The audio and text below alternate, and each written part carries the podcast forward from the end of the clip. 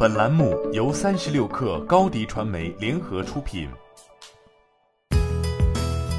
本文来自三十六氪作者李坤阳。由于疫情的因素，蒙牛乳业售点运作和产品周转将受到较大影响，这对蒙牛乳业经营业绩带来压力。截至今日收盘，蒙牛乳业跌百分之一点三零，报二十六点六零港元，约合二十四人民币。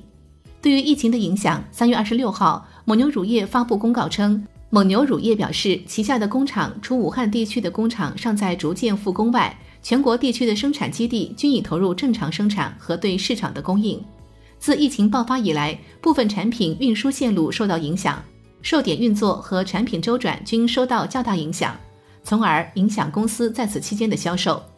同时，蒙牛乳业表示，在二月到三月的额外成本将增加，主要由三个因素导致：一是集团为保证员工健康安全、正常复工复产而投入额外疫情防控费用；二是投入了额外营销费用，以尽快降低渠道库存，加速正常销售恢复；三是承担社会责任，向社会捐赠款物。有鉴于上述因素，蒙牛乳业董事会预计疫情爆发可能会对其二零二零年上半年度的销售及财务表现产生不利影响。由于市场及行业仍然受疫情的影响，蒙牛乳业称难以量化其对二零二零年上半年度的影响。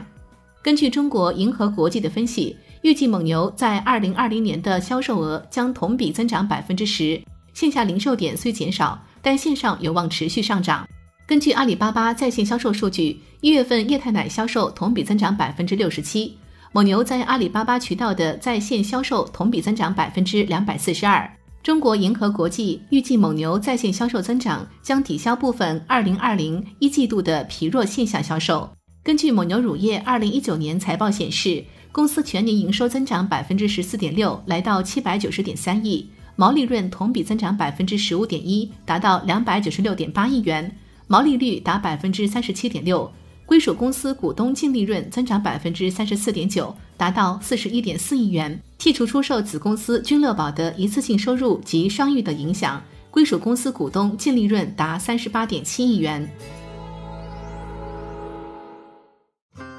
欢迎添加小小客微信 xs 三六 kr，加入三十六课粉丝群。高迪传媒为广大企业提供新媒体短视频代运营服务，商务合作请关注微信公众号“高迪传媒”。